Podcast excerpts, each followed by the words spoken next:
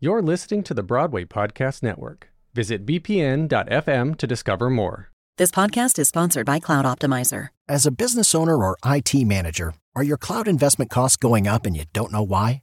It's time for Cloud Optimizer. As you migrate your business to the cloud, what you're spending and why you're spending it can get a little hazy. But Cloud Optimizer clears up the mystery and puts the cloud to work for you. Cloud Optimizer starts by analyzing usage patterns, right sizing resources, leveraging discounts you may not be aware of, implementing automation, and much more. And by reducing unnecessary expenses and maximizing performance, Cloud Optimizer guarantees you a savings of five times what you spend for their service. As you utilize cloud based services more and more, you don't have to lose sight or control of your spend. You can stay agile, streamline your costs, and optimize your performance, plus save significant money with Cloud Optimizer. Make the cloud work for you with Cloud Optimizer. Get a free assessment and find out how much you can save by going to cloudoptimizer.com. Go to cloudoptimizer.com for your free assessment. That's cloudoptimizer.com. Welcome back to Real Talk with me, Mason Bray. Thank you so much for joining me today. February was such a wonderful month for not only just numbers, but for me to see people caring about my episodes and listening after nine months off. It is so rewarding to see people here, and thank you so much for listening. In March, I am going to New York City to see a bunch of different shows. If you want to follow along with all of those travels, my social media is at underscore real talk underscore pod on Instagram and Twitter and then Real Talk Podcast on TikTok. Now, into the episode. For today's interview, we have Mike Karns. Mike is the founder and CEO of Marathon Digital, one of Broadway's biggest social media companies that has run the wonderful accounts for so many iconic Broadway shows since its founding in 2013. Some of these include Diana, the fantastic Twitter account, which I got followed by and will carry around as a mark of honor for the rest of my life. Um, also, Hadestown and upcoming campaigns with Sweeney Todd and I think Parade. Yeah, Sweeney Yeah. Todd Parade and uh, Shucked as well, new musical. Yes, I am so excited about all of those, in addition to all the other new media type things that they're doing with video and social media. So I'm so excited to dive into that with you and your entire career. Hi, Mike. Hey, how are you?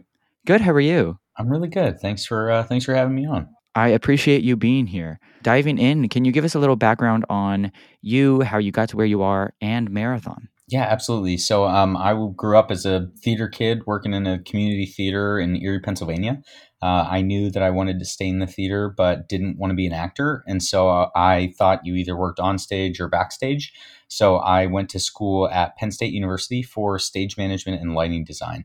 I didn't really want to do either of those things, but I just thought, okay, well, I want to be around the theater. Uh, and so I really started to learn about the different facets of theater as I did internships during school. I worked at a talent agency, a general management office.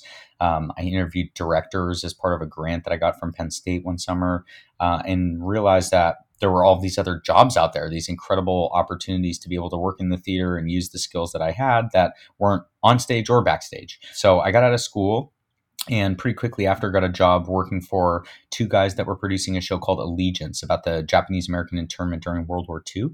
Um, they, as part of that, the show was based on the life of uh, a man named George Takei, who is the original Sulu in Star Trek. Um, and as part of building the show, they had started social media channels for George. Um, I had no marketing background. I had taken one Photoshop class in school because it was late on Fridays and I could sleep in. But I learned sort of on the fly about social media and digital marketing from those guys. And I left there and did a few other odd jobs. And then I had an informational interview with a producer named Jeffrey Seller. Jeffrey produced Rent and Avenue Q and In the Heights. And I picked his brain about producing and what my path could be. And his biggest piece of advice for me was like, you got to find something to make some money because you're not going to make any money producing, which was great advice.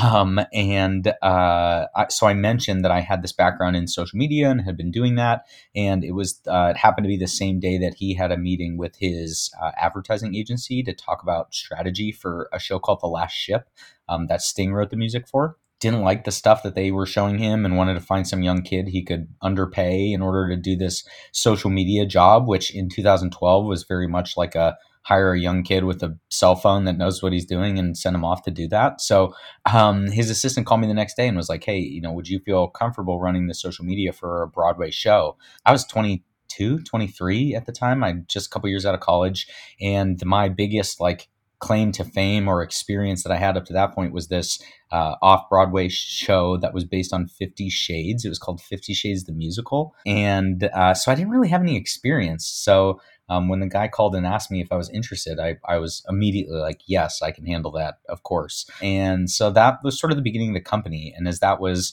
uh, that show lasted for about four months on Broadway. And as that was winding down, was about two months before Hamilton premiered downtown at the Public Theater. So um, I started all of the accounts for Hamilton and have run those since the beginning. And that was sort of the the catalyst for the business. You know, when that show became what it was. Social media was also coming into prominence in a new and really exciting way. And so, you know, I had this business and was in the right place at the right time.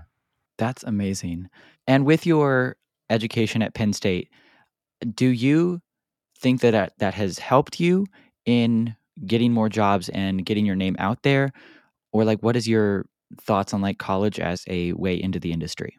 Yeah, absolutely. Um, I had a great college experience. Um, when I was in high school, I wasn't super popular, didn't love my high school experience. And so when I got to Penn State, it was like there was this community of people who were into the same things that I was into. Um, and so I was able to find and be part of this community and it was really exciting for me. So from like a human growth standpoint it was massively influential in who i am as a person. Um, I did, obviously, I said I didn't study the thing that I ended up in, but because Penn State wasn't a conservatory program, I was able to take gen ed classes and learn all of these sort of base level skills and, and, and tools to be able to be good at whatever job I landed in, which ended up being in this place, but I learned leadership, I learned time management, I learned organizational management, um, and all those things are like soft skills that have applied to multiple different sort of facets of pursuits that I've had since graduating. So um, I'm a big proponent of college, mostly because it's a free, it's you know not free, it is a four years of an opportunity to grow from being a kid into prior to being forced to be an adult. So I'm a I'm a fan of it personally, but uh, it really just depends on sort of what it is that you're looking to do. Yeah. So you mentioned learning the leadership aspect of it and like all those different human skills through college. And that is my big point of like, that's why I would want to go to college. Cause we've been having the conversations of like, Mason, what do you want to do with your life?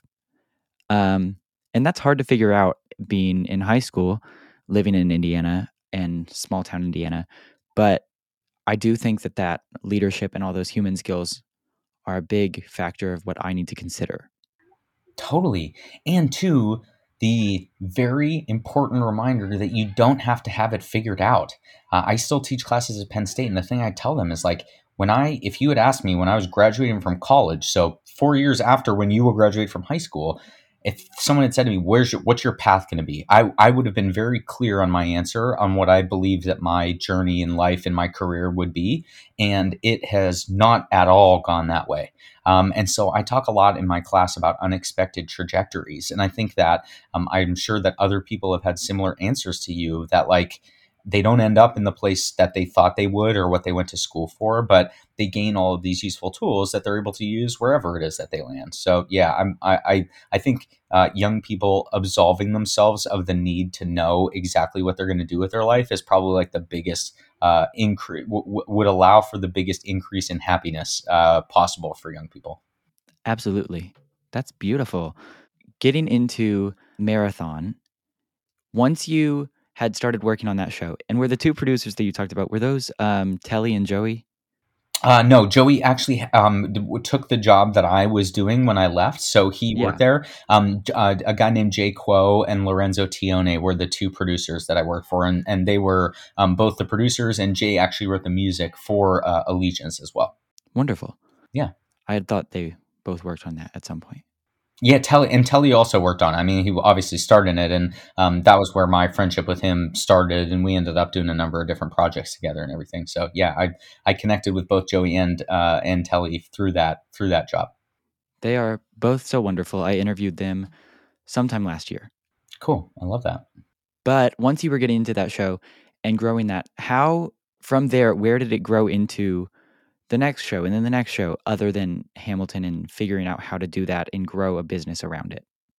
Yeah, a lot of people ask me, they're like, "Oh, you know, obviously you you really were an entrepreneur and you knew that you were going to build this business." And I'm like, "No, I had no freaking clue what I was going to do with my life. I was just trying to figure out ways that I could make a paycheck while I figured out what it was that I wanted to do most. And then Hamilton happens and I had this business. I thought, oh, I'll do this for a little bit and then, you know, I'll pivot to the next thing. I'll find a full time job or whatever. Um, and then when Hamilton hit, it was like, oh, suddenly people recognized the value that social media had in connecting with and cultivating an audience. And so not only was I doing that, but I had the single hottest show the last, you know, 10, 20 years on Broadway. And so um, I was just super blessed to be in this spot where we didn't have and it wasn't like i we did hamilton and then i was sitting around saying oh now i'm going to grow this business and i'm an entrepreneur i was i was just like running with hamilton and having a really good time and then these people emailed me and they're like hey we're working on this show. It's called Disaster. It's coming to Broadway. Do you want to work on it? I'm like, sure, okay. Like I can I can handle that. And then I started to get too busy for doing it myself, and so I found a person that I could hire, and um, she has ended up becoming my uh, you know chief operating officer in the business and runs all the operations. So the business just sort of came to be, uh, and I I sort of feel almost uh, like I don't know. I, I just feel very fortunate ultimately that I had no intention of doing this thing that I now have built this really, really fortunate career from. Yeah. And you mentioned on your website, on your bio, that it's named marathon because it's more of a marathon and not necessarily just a sprint on Broadway, since you are a runner, I believe. Yeah. Mm-hmm. Um, what does that mean for it to be a marathon to you, like as a as the owner of it?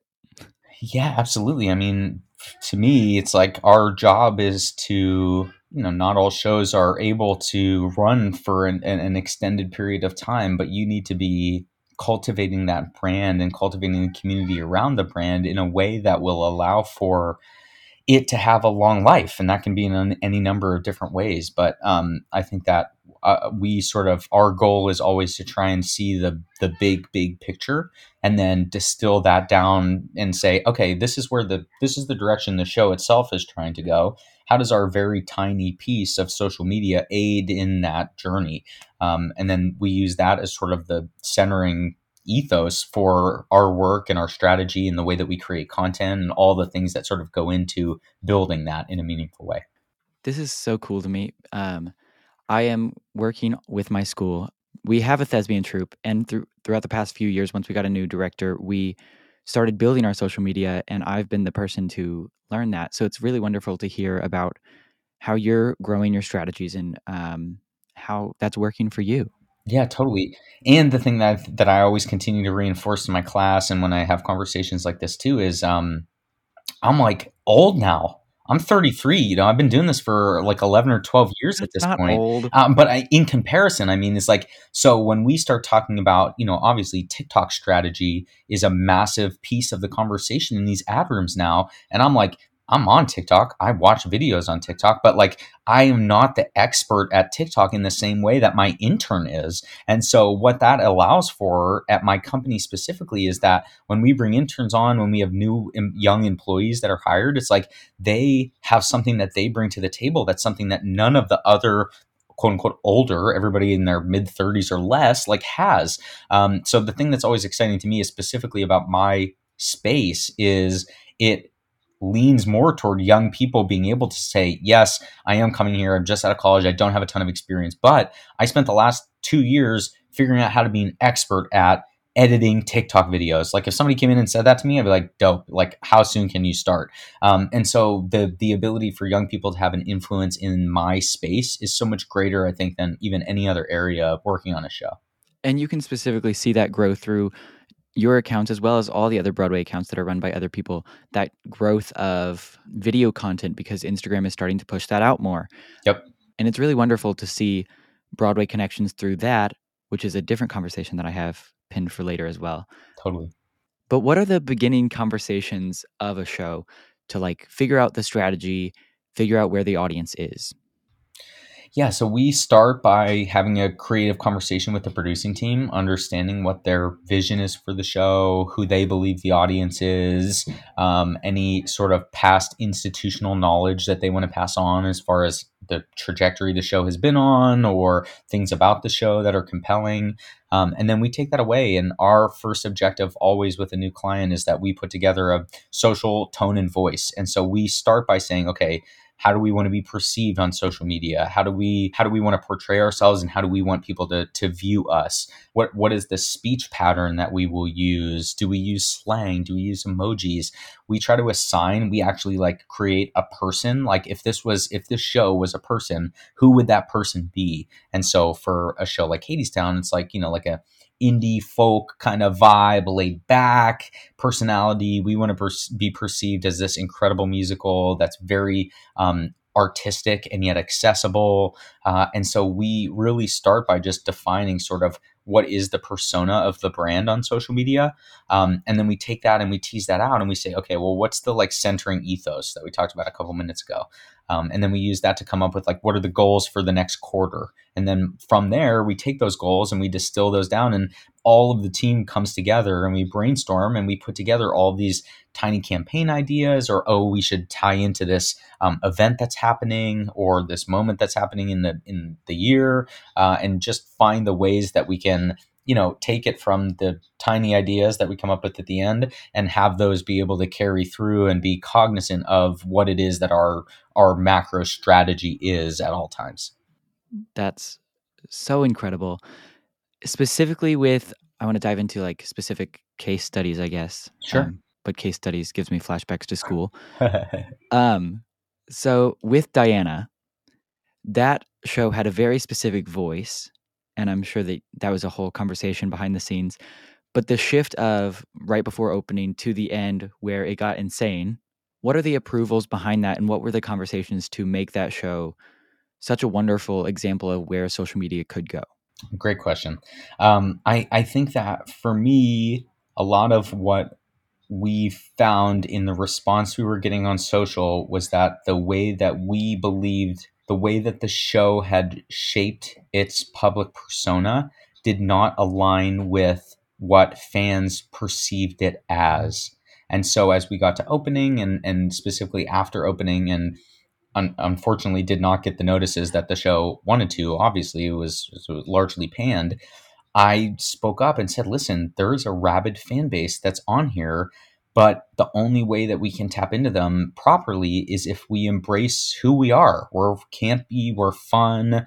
Um, and uh, so a, a, lot of that, so me pushing that. And then fortunately, the producers, I had worked with them on a, a handful of projects prior to that. So they didn't get it, but trusted me enough that I that I knew what I was talking about and that we would deliver on that and sort of just said, okay, you can you can kind of just run with this. Um, and so then it was like my team took hold of that that freedom that we had and said, okay, like we now know what it is, we know what people think it is, and so how do we go about selling that? Uh, and so that was what we focused on in those, you know, in those last weeks of the show leading up to the closing was just like, let's embrace the frivolity of this piece and be just as sassy and playful and fun as the show itself. And, we, you know, we were just really proud of sort of the way that we were able to make that real connection with people. Like it felt real. Like I, I genuinely feel like I'm friends with people that have no clue who I am just because I had these long tweet conversations with them or I would engage with their content from time to time. So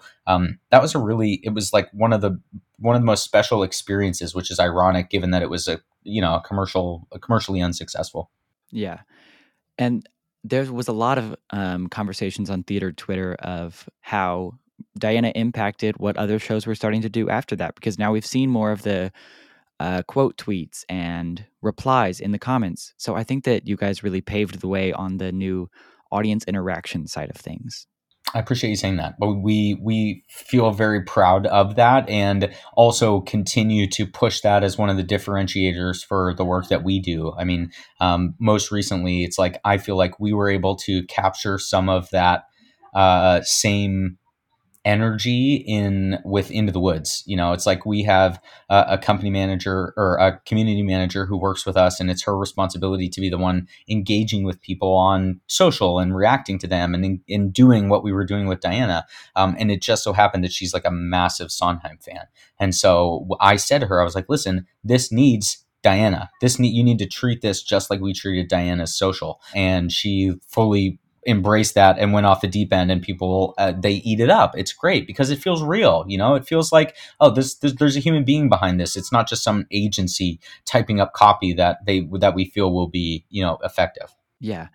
And as we saw with into the woods it was very successful to have that and have that audience connection outside of just the show which was wonderful. Yeah 100% and i want to apologize but also thank your community manager because of how many times that I see them like like it or reply back to me and I just like scream internally.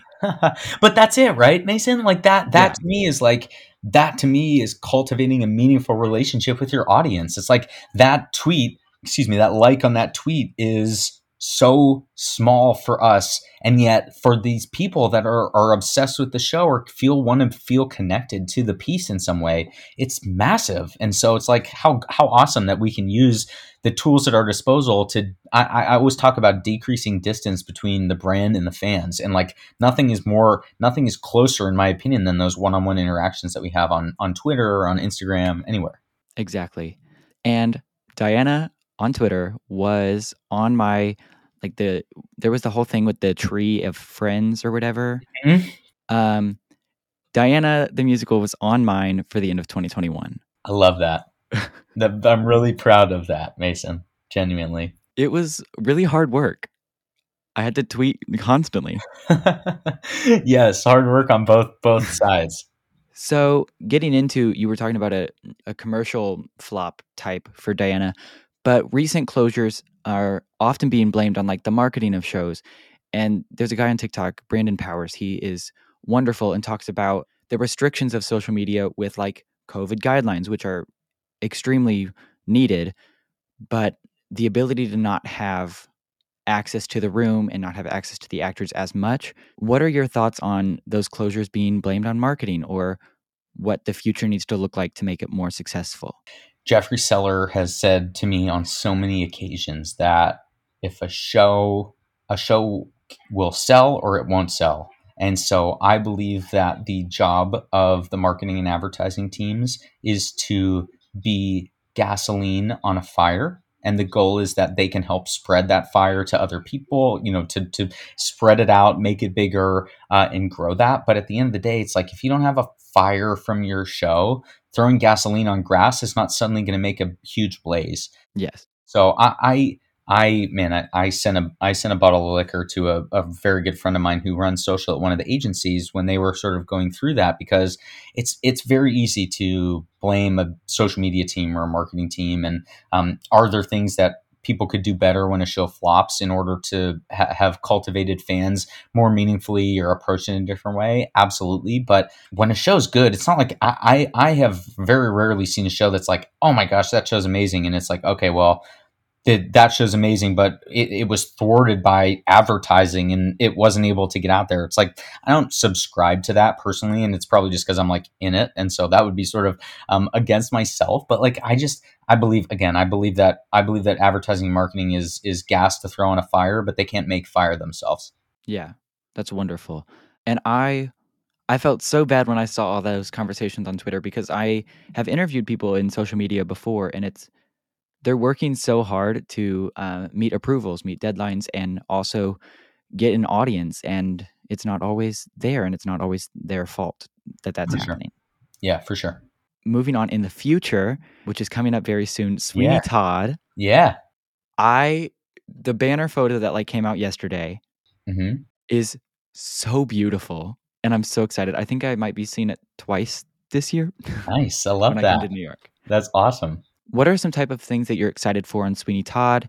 If you're allowed to tell us anything about the behind the scenes of like where it's going as far as strategy or anything like that. Yeah, absolutely. Um, so f- uh, first, just to say the the image that came out, that duo shot where you first see Sweeney and and Lovett as their characters, um, that's props, full props to RPM. Uh, a guy named Jacob Cooper and Stephen Tardick over there really led that strategy. and worked with this incredible photographer named Franz, um, blanking on his last name, but this art photographer to take it out of the theatrical world and really try to bring something fresh and new to that perspective. Um, they just crushed it. Absolutely knocked it out of the park. Yeah, you know, it's funny that we're having this this call today because we had um, meet and greet uh, this morning actually. So I was at Open Jar Studios uh, earlier today, and um, you know we got to got to chat with everybody, got to catch up with Josh a little bit. We worked on the Great Comet um, back in 2016, so we knew him from that and and have a relationship with him from that. And uh, yeah, you know, I, I think like to answer your question about the strategy and where it's going, it's like you're starting to get glimpses of it in the stuff that we've rolled out so far. It's some of the content that I'm most proud of that we're making right now because I think that it so evokes the vibe that the show will deliver. It's like we get a ton of we've been getting a lot of comments on the post that we've been making recently to be like, "Oh, I really hope that the show is dark and and and uh, you know, has that same sort of grittiness that the content does." And so much of that is driven out of conversations that I had with Tommy Kail to be like, "Hey, like tell me about the world that you're going to create here. Like, what is it? Is it going to be fun and playful, or is it going to be like super horror movie, dark, like drab? And he's like, no, he's like, it's somewhere in this like thriller camp, and it feels like it wants to be at this. You're you um. He made this comment to me. He's like, I want everybody that walks out of the theater to wet themselves, either from laughing so hard, because one of the things that he mentioned was this is without question one of Sondheim's funniest shows. Like, there's so much inherent humor in this, and and a woman like Annaleigh Ashford is going to come in and absolutely crush that. Um, and so it's like you're from that or from the scariness and the thrill of the material, you know? And so I think that our job is to evoke those things that he's going through. And so we knew early on that we weren't going to have access to music or anything like that. And so we started to create these like soundscapes of the area and the place or the thing that we were focusing on. And so we're, you know, we're going to continue to do that where it's a lot of close up stuff, a lot of stuff where it's like, I'm not sure what I'm looking at, stuff that feels dark and ominous and curious, makes you want to know more. And I think that that, like, that'll be, con- continue to be the direction that we take things in for sure. Wonderful. And I also think that that meet and greet with the cast during the early stages of rehearsal, because I believe that they just started this week, it's so important, and I think it'll be prove to be very successful in the future of the show. Yeah, best moment of the process, in my opinion, meet and greet, because everything everything is possible, right? Yeah. It's like nobody knows what that set's going to look like because nobody's built that set yet. But we looked at little renderings of it today and got to get this idea of like this is what it can and will be um, they sang through the opening number, and Mason, when I tell you, it's like you, it will melt your face off when they are singing this opening number. It's just, it's, it is massive and it is imposing and it's, it's just epic. And so I think it's like it's our responsibility to deliver social that lives up to that epicness. I will cry and I will also pee my pants. So Tommy Kail will be happy. Check and check. So you might have um, rules about like not talking about this type of stuff, but at the beginning of the Sweeney Todd campaign, there was the um, duplicate account. Yeah, yeah, man, I forgot about that. That was so recent. I what was that? I think it was just like a fan or something that had created. You know, they scooped up one of the handles that we weren't using, and um, they they. I think that it was when Ticketmaster put the stuff on sale too soon. We were all everybody was saying, "Oh, okay, it's going to go tomorrow at 10 a.m." But then Ticketmaster like released the art by accident. I don't remember exactly what happened, and somebody picked that up and made this account. And then I emailed the team and I was like, "Guys, like." This account's picking up like hundreds of followers every 10 minutes. It's like we gotta we gotta figure something out here. You know fortunately we were able to get in touch with our reps at twitter and, and facebook um, and get those accounts taken down. But like for for a little while it was really it was kind of wild just that this person had created this thing and was everybody thought it was legit you know? It's wild. Yeah. even so many broadway people that i follow were like this person retweeted this. And i'm like is this real? Yeah. No it wasn't. Totally wasn't but like I didn't see like marathon following them or anything like that. And I was like, mm-hmm. maybe it isn't real. Yeah, and then once we got them taken down, we took a we we tweet. I was like, we gotta play. Everybody knows it happened, so like, there's no point in us pretending like, oh, this didn't, you know, this didn't happen. When what you, you didn't see anything, um, and so we tweeted something like, uh, you know, uh, imposters on the menu, I think is something that we said or something like that. It seems that imposters on the menu this evening. Um, but again, just like trying to, trying to own the moments when, when the moments happen instead of trying to shy away from stuff. Yeah. And marathons like personal twit or personal Instagram is so funny to me because you guys have all those like quizzes or like surveys of the entire office and it's so fun to watch. I'm glad you like those. I was just talking to Mel in my office about whether people actually like those or not. Um, but yeah, it's like, you know, it's like we spend so much of our time doing like social media content. And so we just want to have fun with that with our own personal channels. And going to Parade, which is on the same trajectory of Sweeney Todd of opening late February. With the video that just came out the other day of Ben Platt and Michaela Diamond, what was the process of that like and getting that out there and getting this campaign launched with a secret? Yeah, 100%. Um, I'm so freaking stoked about that show, man. I tell you, it's like, it's a show that I have loved since I went and saw, I'd never heard of it prior, and I went to tour Penn State when I was a senior in high school, and they were that was their spring musical, and so they invited me to stay for the evening, watch the show, and I watched it, and I was just bowled over by it.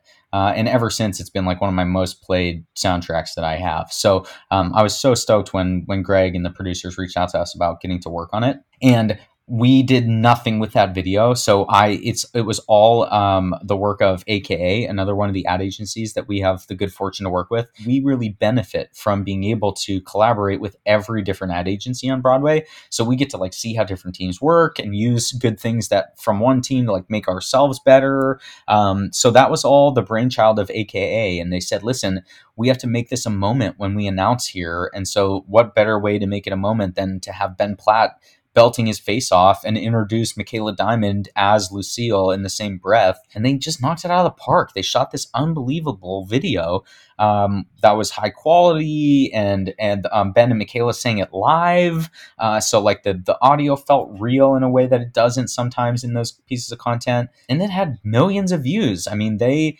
they racked up millions of views across the various channels that, that we have access to um, and made a, a massive moment for themselves to say, hey, we're coming to Broadway. So um, yeah, again, it was like we posted the post because we run the social channels, but that was all the art, the video, everything was the great work of AKA. Wonderful. And there was a behind the scenes picture that I just saw before we got on of the crew, the entire crew behind that, and Ben and Micaela, and it was wonderful. I'm so excited to see that show as well. Yeah, I think me I'm too. I, yeah, I can't wait. Um, so I have a curiosity question. Okay. How many Instagram accounts are you logged into right now? uh, you know, it's funny, Mason. I, another conversation that I was just having with Mel in my office a couple days ago is um, I don't do social media much anymore, uh, which sounds weird. Um, but like, you know, I have this team. I have 12 full time people that work for me now. Um, and uh, so, so much of my work is now focused on team management, making sure that A, we're bringing in great people to work with us, and then B, making sure that we're equipping them with the tools that they need in order to be the greatest version of themselves as an artist or an account manager or whatever it might be. So I uh, I don't find myself uh, posting and stuff as much anymore. Like I couldn't tell you how to really build an aesthetic Instagram story. It's just not what I do, and I don't post on my own Instagram very much anymore either. I am logged into like 30 Twitter accounts though, because I do like to dabble when I'm bored. Sometimes I'll just go on some of our Twitter accounts and respond to people and engage with people. Um, so Twitter is, uh, which weirdly, Twitter is my least favorite platform, but the one I have the most fun on uh, as far as like em- embodying personas.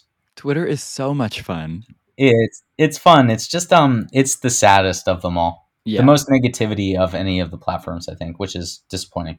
There is a lot of negativity, but with some of your shows specifically, I see them join um, Ayanna Prescod's the theater Twitter that group. Yeah, and it's wonderful to see that breakdown into all the different communities.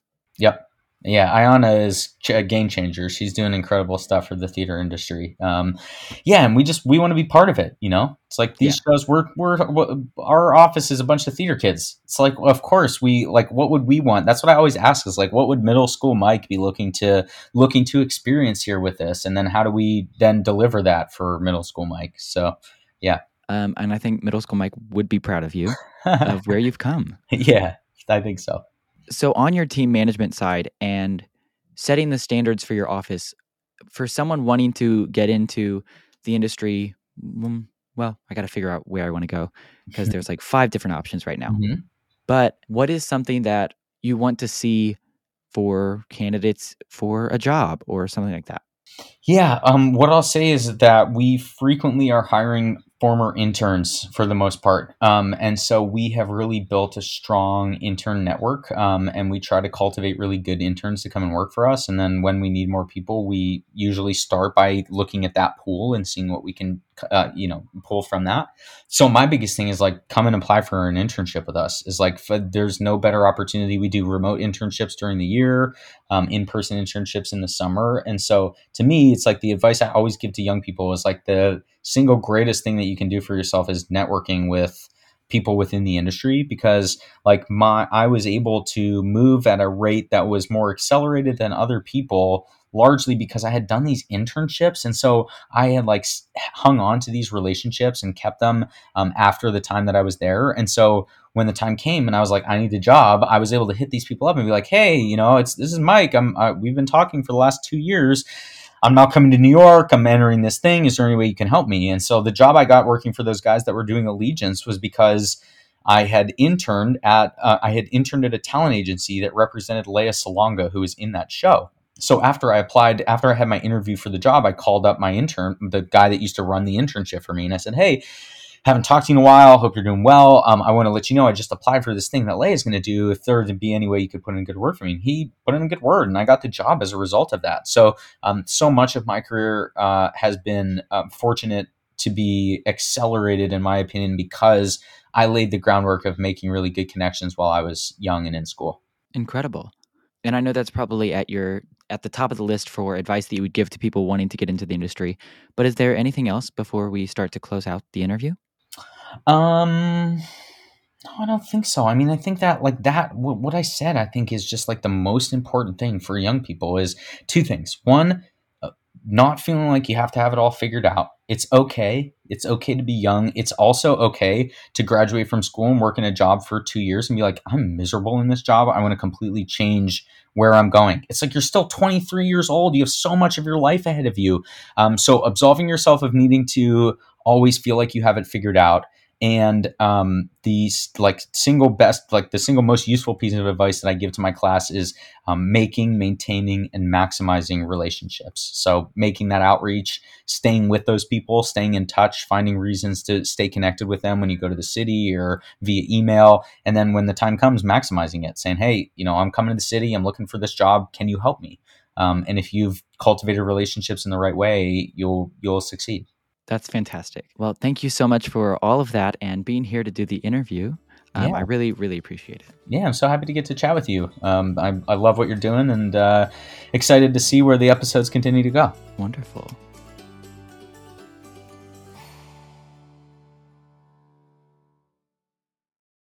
Have you ever wondered how your favorite performer actually feels? Well, here's your chance. Welcome to The Quiet Part Out Loud with me, Bobby Steggert, Broadway actor and now a therapist to a whole host of Broadway creatives. Part interview, part therapy, this is not your typical podcast. We'll go right to the heart of things with some of your favorite artists what they still struggle with, what lessons they've learned, what they haven't figured out yet. There's enormous power in saying the quiet part out loud. Are you listening? Hey, it's Leslie Odom Jr. here on the Broadway Podcast Network to tell you about the Rise Theater Directory, a program of Maestra Music. Rise is a national online resource designed to connect and empower backstage and administrative and creative theater professionals from underrepresented backgrounds. If you work or aspire to work in the theater community, this can help you find your next project. And if you hire theater professionals, search the Rise Theater Directory to find your next team. Create your profile now and get more information by visiting risetheatre.org. That's theater with an R E R I S E T H E A T R E dot org because only together we rise.